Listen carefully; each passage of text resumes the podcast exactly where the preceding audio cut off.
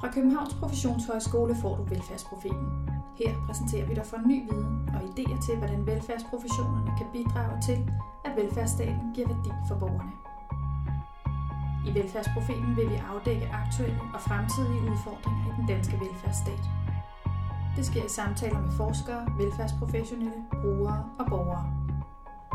Bag mikrofonen finder du Maja Huk og Lotte Andersen.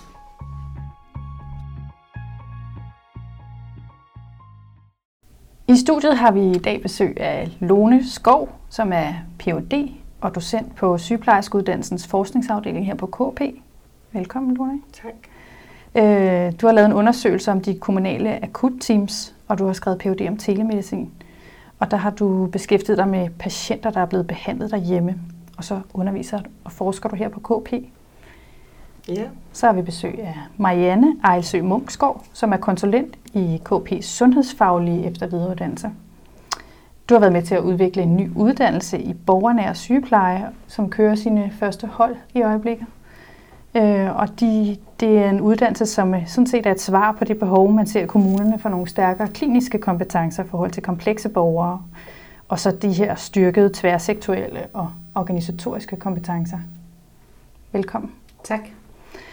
Kunne du ikke starte med at sige, Marianne, noget om den her uddannelse? Der har været et stort politisk fokus. Ja, øh, der har været et øh, stort politisk fokus igennem mange år på den, og det har været et øh, stort ønske, øh, faktisk helt tilbage til 2007, hvor man første gang begyndte at snakke om den her uddannelse.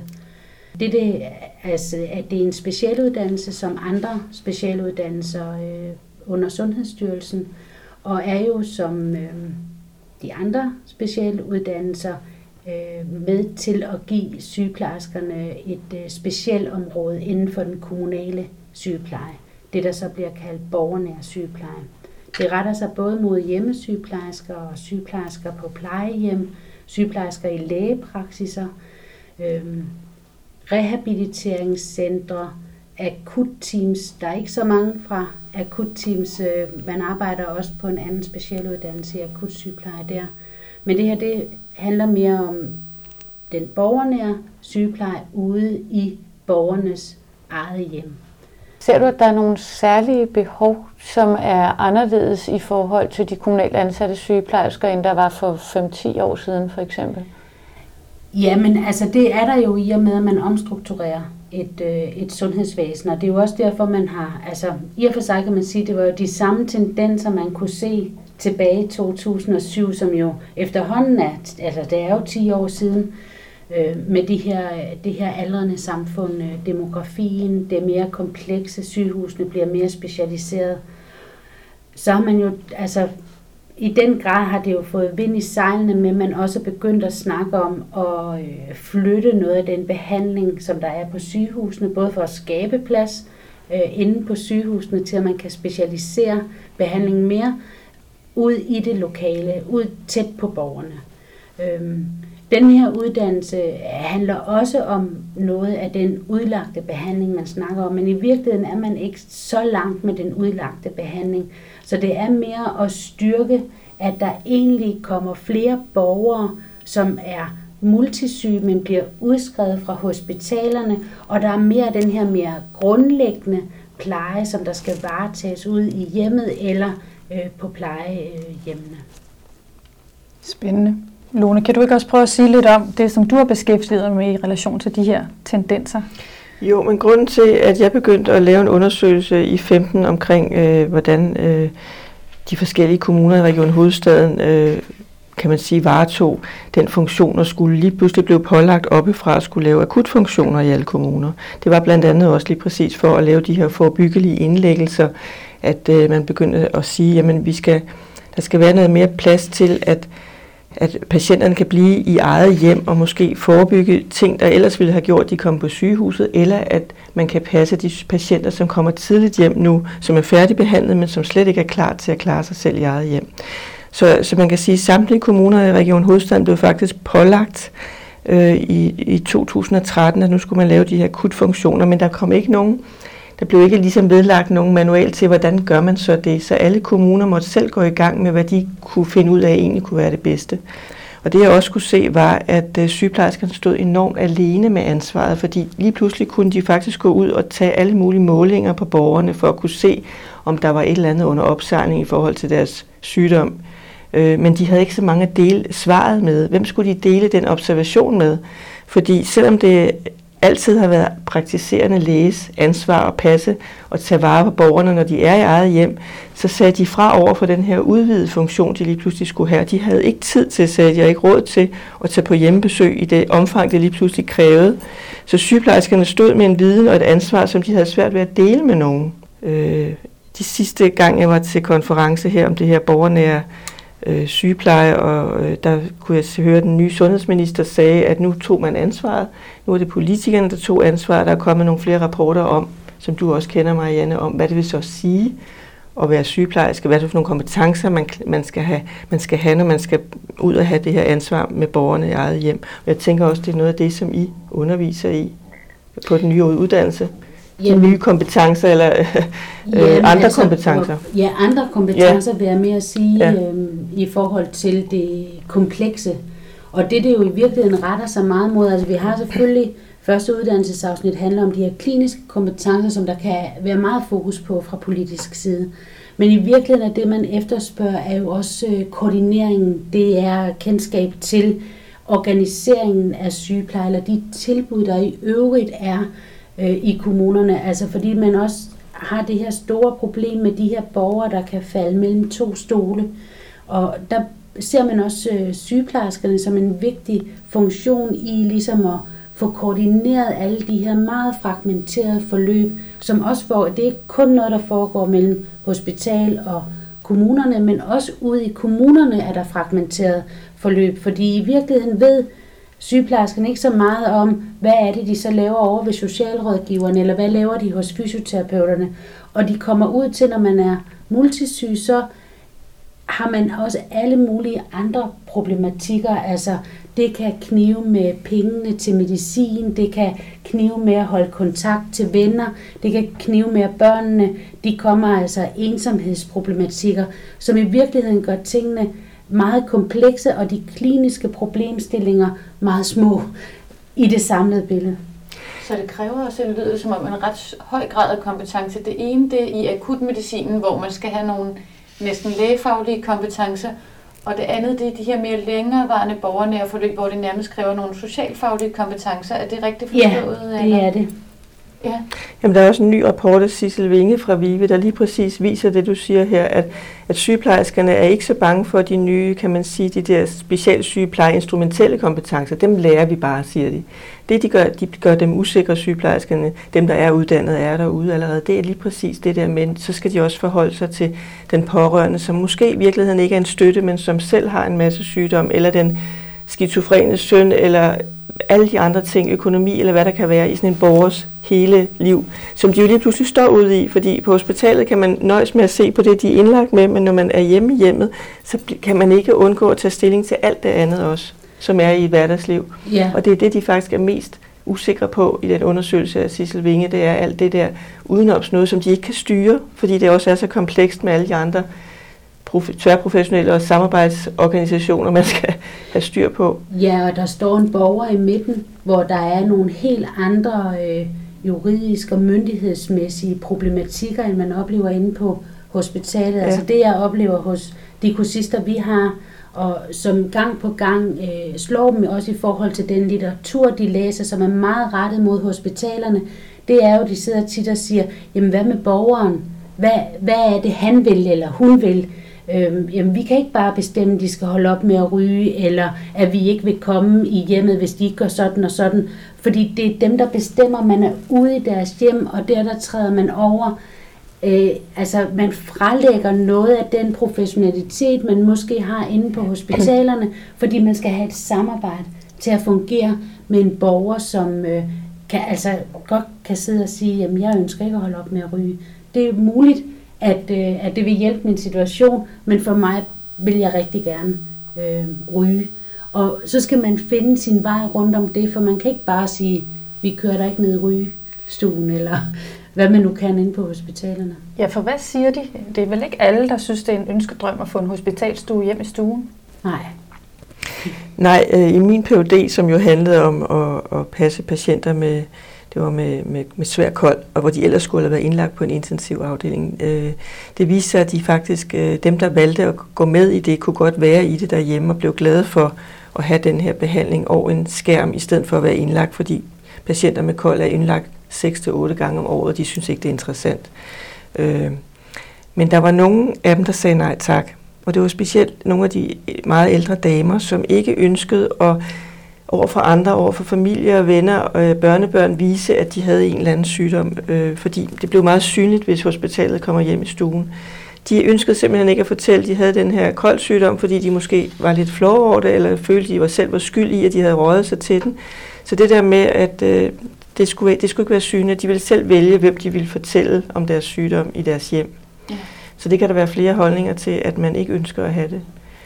Jo, der, der er jo også nogle af de nye øh, altså phd afhandlinger der er lavet omkring rehabilitering for eksempel, viser også, at øh, det her med at få rehabilitering ind i stuen, altså det er en fysioterapeut siger, så kan du lige gå et par gange rundt om dit spisebord, eller du har en bold liggende over i hjørne eller noget, det lige pludselig får hjemmet til at blive struktureret på en anden måde. Der foregår andre samtaler med ægtefælle eller børn. Hvorfor har du den bold liggende derovre? Og forskellige ting, der lige pludselig gør, at det frirum, man ellers har i ens hjem, altså det hjemmet ellers er til, øh, det ligesom mister sin øh, betydning, fordi man er, man er syg alle steder. Når man sidder i sin stol og drikker sit rødvin eller kaffe, eller det man ikke må, kan man lige se bolden derovre, der minder en om noget, hvor man kan sige, om det kan måske i et behandlingsøje med være godt, at borgeren konstant bliver mindet om, at vedkommende er syg. Men hvis man også skal tage alt det her ind med patientinddragelse, involvering, empowerment, og de selv skal bestemme, så er det faktisk begrænsende øh, for en borgers, at borgeren selv tager ansvar øh, for sin sygdom. Så det lyder som om, at øh, det kan være også en stor beslutning at vælge at komme hjem, eller måske for dem, der slet ikke kan vælge, at der kan være et pres. Men er der også nogle fordele ved, at man kommer hjem tidligere? Altså mange af de undersøgelser, der er lavet i forhold til telemedicin, viser, at de fleste patienter faktisk synes, det er rart øh, at kunne være hjemme, så vidt det er muligt. Øh, og være i de vante omgivelser øh, er for de fleste at foretrække, kan man sige. Så er der nogle få, der ikke synes, det er rart, men øh, de fleste af patienterne i min undersøgelse, eller vores undersøgelse, som var ret stor, var rigtig glade for det. Der var nogle få, der sagde, at de ville hellere have været på hospitalet og rent fysisk have været tæt på en sygeplejerske. Men de fleste sagde, at de havde faktisk ikke brug for det, fordi når de lå på hospitalet, så var der jo ikke nogen sygeplejerske, der havde tid til at sidde og holde dem i hånden. Så kunne der gå 20 minutter, for de trak i klokken, til der kom en, der løb ind og gav dem noget medicin og løb ud igen. Her følte de faktisk, at når de så havde den der kontakt igennem til sygeplejerske eller læge over skærmen, så var der ligesom sat tid af, så var det dedikeret til kun dem. Øh, og de havde ikke så meget brug for at holde sygeplejersken i hånden. De havde brug for, når de havde det skidt, at kunne få hurtig kontakt, og den sygeplejerske, der ligesom øh, de fik kontakt med, kendte problemstillingen. De skulle ikke starte med Adam og Eva hver gang, men kunne bare hurtigt guide dem til, hvad gør vi her og nu, og så kunne de selv starte behandlingen derhjemme, fordi de havde fået alle de remedier og al det medicin, der skulle til. Øh, nogle af de pårørende, de fleste pårørende var også ret trygge ved, at patienten bare lige ved en, en, øh, et knap eller et kald, så var der hurtigt en sygeplejerske, der kunne hjælpe dem. Øh, og så kunne de selv forlade hjemmet, fordi de vidste, at deres syge pårørende altid kunne få fat i en og spare med. Andre pårørende synes, det var blevet større ansvar, fordi lige pludselig havde de den syge derhjemme, og skulle være dem, der skulle lave mad til dem, skulle være dem, der måske skulle hjælpe dem med at komme på toilettet, som man ellers hjælper øh, med øh, på hospitalet af det sundhedspersonalet. Så der er både fordele og ulemper for både pårørende og patienter. Øh, men der, der var mest modstand på det her, da vi indførte det her første gang, øh, som nogle af de første i Danmark, det var faktisk mine kollegaer, de sundhedsprofessionelle, var allermest bange for det her. Det var ikke patienterne og deres pårørende, der var mest bange for det. Det var mine kollegaer, der havde en, øh, kan man sige, en lidt ubeskrivelig angst for, hvad sker der, når, når, når jeg skal til at tale med patienten fra hjemmet af. Så mister jeg lidt af den magtposition, eller den Øh, faglige position, jeg plejer at have. Nu skal jeg lige pludselig ind i borgerens hjem, og så bliver jeg en sparringspartner, øh, lidt mere ydmyg sparringspartner, der lytter mere, end jeg måske taler, øh, end det jeg plejer at gøre. Så man kunne se, at bare det, at sygeplejerskerne, der blev trænet i at passe patienterne over en skærm, de ændrede fuldstændig måde at snakke til patienterne på, når de var godt klar, nu er jeg i borgerens hjem, så er det en anden mindset, det er en anden attitude, det er nogle andre kompetencer, jeg skal bruge. Men jeg tænker, det kræver også nogle særlige kompetencer af patienterne at kunne både stille de rigtige spørgsmål og tage imod den her vejledning. Kunne I se, at der var noget med køn eller alder eller uddannelsesbaggrund, der havde betydning? Vi, der var faktisk ikke noget hverken med køn eller andet, der havde betydning. Det havde vi faktisk troet, øh, at ældre meget, det var ældre helt op til 90 år, der skulle øh, hjem og agere med en computer og nogle devices, som de skulle lære at bruge, øh, som ikke havde prøvet det før. Men det var bare en kort oplæring, så kunne de sagtens klare det. Øh, der hvor det nogle steder gik skævt, det var, hvis folk var begyndte demente, og ikke kunne forstå den øh, vejledning, de fik over skærmen, eller ikke kunne øh, selv agere øh, i forhold til de symptomer, de havde. Men øh, studiet viste jo efterfølgende, at de patienter, der havde været hjemme, i stedet for dem, der havde været indlagt, for det var en lodtrækningsundersøgelse, der blev ikke så mange genindlæggelser for dem, der havde været hjemme, for de havde nået at se en sammenhæng med deres symptomer og det, de gjorde, og det, de så kunne gøre ved det selv, fordi de selv skulle gøre det. Og dem, der bare havde været på hospitalet, og hvor vi selv havde, hvor vi havde som sygeplejersker gjort det for dem, og ikke måske givet dem sammenhængende eller forklaring, de blev bare ved med at blive indlagt ofte, fordi de vidste ikke, hvad de skulle stille op, når der kom symptomer. Så på lang sigt, så får borgerne, kan man sige, de får noget mere kendskab, viden til deres egen sygdom og måden at agere på og handle på det, og turde handle på det. Øh, så kan man sige, at det er sådan en mere langtidseffekt, vi kan se. Øh. Det skift i professionel rolle, som Lone taler om, er det også noget, I har arbejdet med eller ser inde på uddannelsen, Marianne? Ja, altså det er det. Altså i virkeligheden har de jo en, en ret stor faglighed, kan man sige, i forvejen, og også den her specielle, hvad det hedder, faglighed, som man har ude i, i øh, kommunerne, fordi man arbejder i borgerens eget hjem. Øh, men jeg tror mere, altså det er selvfølgelig også en, en faglighed og en professionalitet, det her med at skal kunne korrigere og, øh, og koordinere mellem forskellige forløb øh, for borgeren. Øh, og også øh, og også de pårørende, der bliver mere, øh, der bliver mere synlige i det. Altså, de pårørende i de tilfælde, hvor det er muligt, der, øh, der tager de jo en stor rolle for at kunne koordinere de her forløb. Øh, fordi det, altså, altså noget af det, man måske mangler at snakke om, og noget af det, jeg også synes, at, at jeg kan høre lidt øh, på det, som Lone hun øh, snakker om, det er jo det her med, at at det skal jo være meningsfuldt, når man kommer ud fra hospitalet og hjem. Altså, øh, der, hvor, der, hvor det går galt, er jo ofte, hvis borgeren netop ikke ønsker det, eller ikke har kompetencerne, eller ikke kan forstå det. Og det er jo ofte nogle af, af de svækkede borgere, altså demens eller har mange forløb. Og, øh, og sådan som jeg kan forstå på kursisterne, så er det også det, der har øh, givet, altså de har fået noget ny viden. Nogle af dem har jo været uddannet i 27 år og kommer ind og får noget, altså et upbrush, kan man sige. Noget af det har ligget latent, og når de sidder der, siger de, gud ja, jamen det er også rigtigt, ikke også? Så, øh, det er ligesom, det er noget, de ved, men de får sat nogle andre ord og begreber på, der i virkeligheden hjælper dem til og kan agere og forstå på en anden måde i den verden, øh, som lige nu udgør øh, kommunerne og som er meget øh, kompleks, også i forhold til, hvad det er for nogle krav, der bliver stillet til dem, som måske ikke altid er lige øh, synlige. Og noget af det, der har slået mig allermest, det er, at vi snakker om kommunal sygepleje, altså vi siger ude i praksis. Og den praksis er så forskellig, at de her kursister, de ikke altid helt kan kende hinandens verdener. Altså der er enormt stor forskel på et plejehjem med lægeopdækning i, i Helsingør til et plejehjem i Indre By, øh, hvor man måske øh, har øh, forskellige læger tilknyttet, og hvor man netop skal stå i den her akutte situation og ringe efter en, øh, en læge, som den lige tilhører den her borger, hvor der findes plejehjem, hvor der simpelthen er læger tilknyttet, og hvor de har alle de her remedier, øh, de skal bruge. Og så på igen en hjemmesygeplejerskes virkelighed med kørelister og hvor meget tid får en borger og hvad er det man kan, hvordan kan man mingelere med systemet, så når man står som fagprofessionel og ved, at fru Jørgensen altså har det her behov, men der er ingen ydelser i kataloget, der samsvarer det behov, hun har. Hvad kan jeg opfinde, for at jeg alligevel kommer ud øh, i hjemmet til, øh, til den her borger? Så jeg har nævnt sådan på forskellige vis det her med, at sygeplejerskerne de står meget alene med det til fordel for, hvis man er på et hospital, også til dels på et plejehjem, hvor man har sådan et kollegialt fællesskab.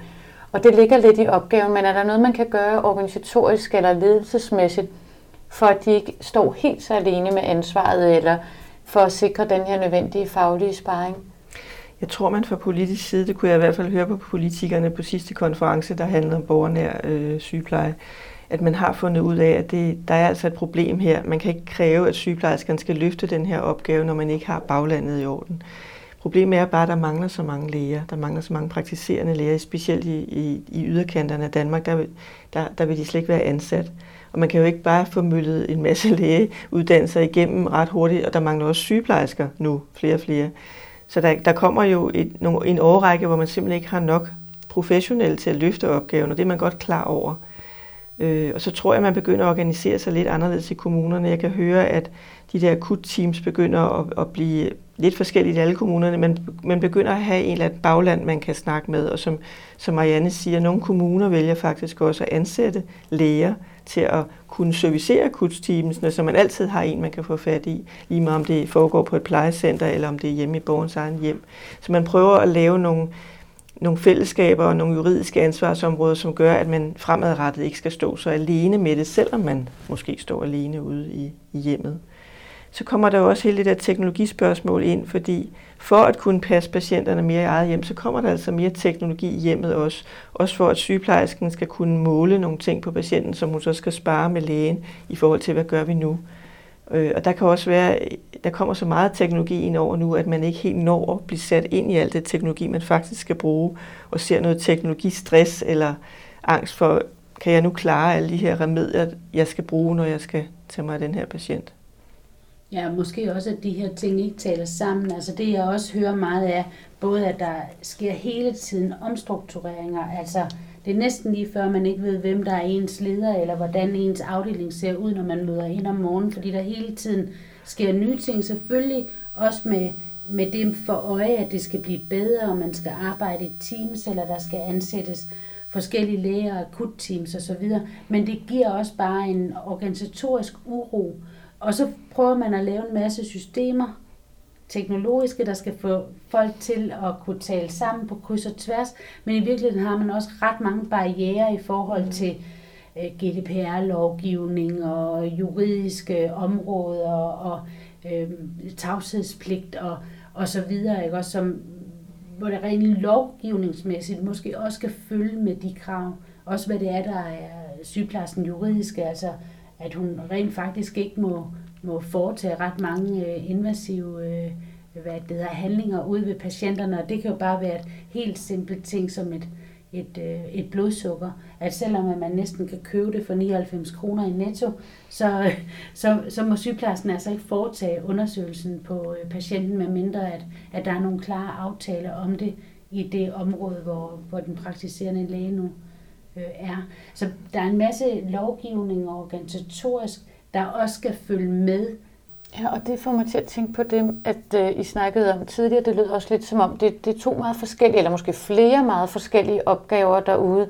Ja, det tænker jeg også, at øh, nu så jeg også, at der er også flere kommuner, der opruster med sygeplejeklinikker. Altså hvor man prøver at gå væk fra, nu fandtes sygeplejeklinikker i rigtig mange år, men hvor man i højere grad nu begynder at gå væk fra, at man måske tager ud i hjemmene, men at borgerne rent faktisk kan komme ind til en klinik.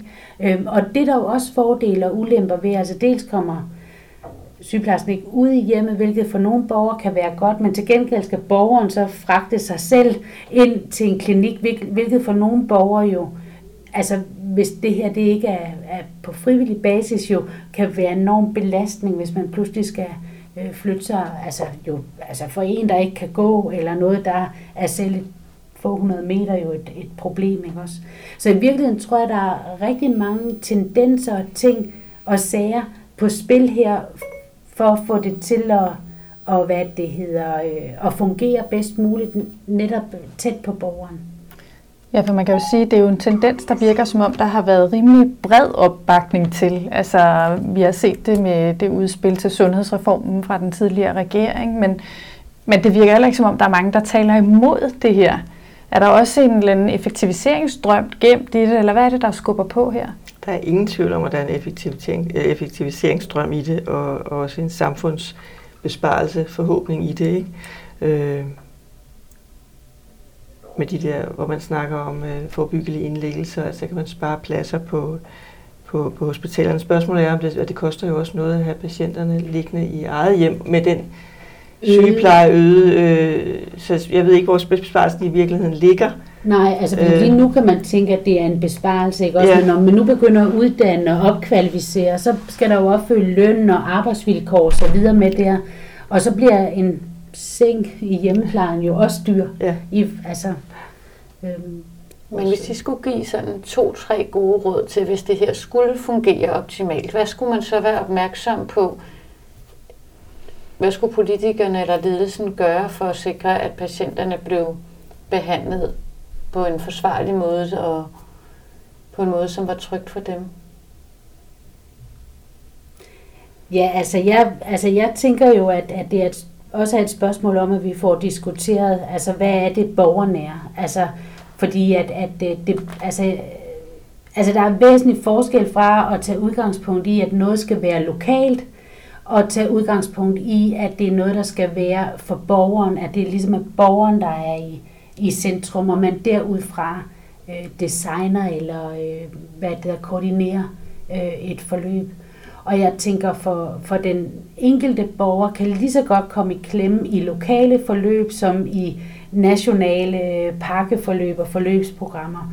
Jamen, jeg tænker også, at vi skal have et mere fleksibelt sundhedsvæsen. Det, jeg ser lige nu, er, at det er for selekteret.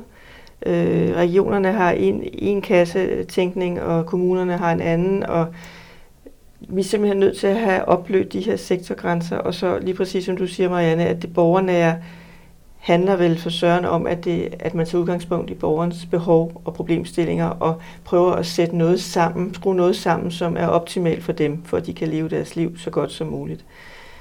Og, øh, og ikke bare, at man flytter hospitalsektoren hjem i, i hjemmet, fordi det er ikke, som jeg siger, det er, ikke, det er ens betydende, det er ikke nært. At det nære, det nære er ikke øh, nødvendigvis nært. Nej. I den måde, det bliver fortolket på nu. Så jeg tænker, at, at man prøver at organisere sundhedsvæsenet på en anden måde. At vi som fagprofessionelle også heller ikke er så markante i vores, hvad kan vi og hvad vil vi, fordi vi er nødt til at kunne samarbejde tværprofessionelt, og vi er nødt til at have en anden måde at samarbejde med, med lærerne på. Lærerne er ansat i en struktur nu, hvor de, praktiserer, hvor de er, hvad hedder det, de er selvstændige, men alligevel bliver købt ind på en eller anden måde af staten. Og på en eller anden måde har det låst sig, den problemstilling, så man er nødt til at gøre et eller andet for, at for begge parters side at prøve at få løst den lidt op, så vi kan hjælpe hinanden øh, professionelt i forhold til at kunne støtte borgerne. Og så måske noget med at lave nogle, hvor man kan tage nogle forskellige delelementer ud af nogle forløb, og så skrue den sammen, så den lige præcis passer til den enkelte patient, i stedet for at lave de her forløbsbeskrivelser, som ikke passer til nogen, til en gruppe, men ikke til nogen enkelte personer. Ja. Ikke? Øh, at man bliver lidt mere fleksibel. Og det, klart, som du siger, det tværfaglige i det, ikke? Også ja. at man går fra de her mere professionsrettede ja. øh, ydelser til, at man faktisk prøver at problemløse omkring patienten. Øhm, og måske i den grad også får fokuseret på de problemstillinger, der er, netop hvordan er det, de kan løses, at det ikke nytter noget, at man kommer ind og får snakket om diabetes eller, eller behandling til øh, svært lungesyge øh, mennesker, men at man kigger på øh, hele mennesket, fordi der også er økonomiske og sociale og psykiske problemer i den, i den forbindelse, hvor man slet ikke måske kan løse de mere instrumentelle øh, medicinske problemstillinger. Og jeg ved også på grunduddannelsen øh, for sygeplejersker nu, at man mere bevidst om, at vi laver de der tværprofessionelle forløb øh, mere, end man har gjort før, netop for at ligesom træne dem fra starten i, at man skal altså arbejde sammen med andre professioner for at løse den her. Der er ikke nogen, der kan løse den borgers problemstilling fuldstændig alene. Øh, så det er noget, vi både har fokus på på grunduddannelsen, og jeg tænker også på, på videreuddannelsen. Ja, og, og særligt i den her øh, borgernære øh, ja. øh, sygepleje, noget af det, der også ligger i nogle af de nye begreber, der kom ind i sygeplejeuddannelsen, både altså klinisk lederskab og klinisk beslutningstagen, som i den grad går ud fra at kigge på mennesket øh, i sin helhed. Mm.